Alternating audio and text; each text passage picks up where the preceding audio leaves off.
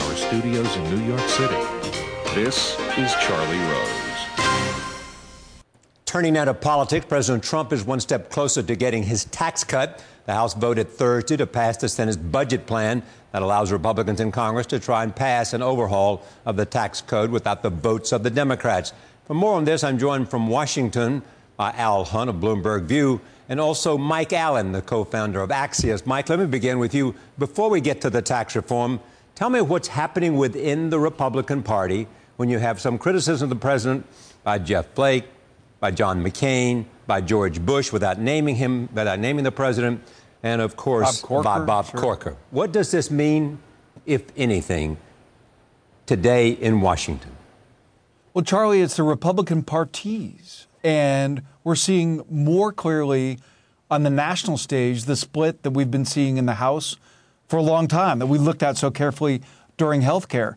And now we're seeing the Trump and Bannon part of the party, and we're seeing this more traditional part of the party where so many senators now saying publicly what others are saying privately behind the scenes. But Charlie, here's the twist, and here's why a lot of the coverage this week has been very misleading.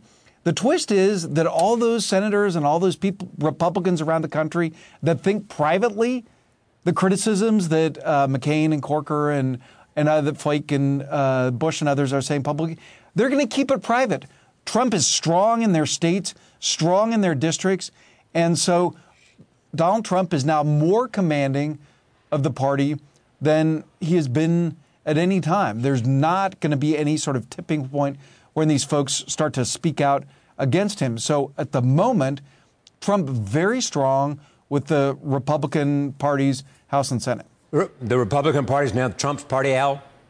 Yeah, I think if anything, Mike understated the case. This is Donald Trump's party. Jeff Flake gave a remarkable Senate floor speech. I think you have to go back to Margaret Chase Smith in 1950 with her Declaration of Conscience against Joe McCarthy to find something like it. And you know what, Charlie? It, I mean, he talked about how Trump has debased, coarsened uh, the political dialogue, political integrity.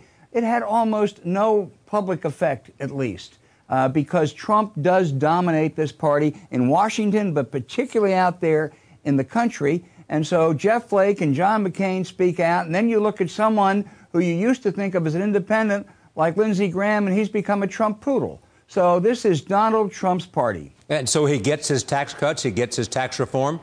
Well, No. he gets it. No, they get a tax cut. They won't get tax reform.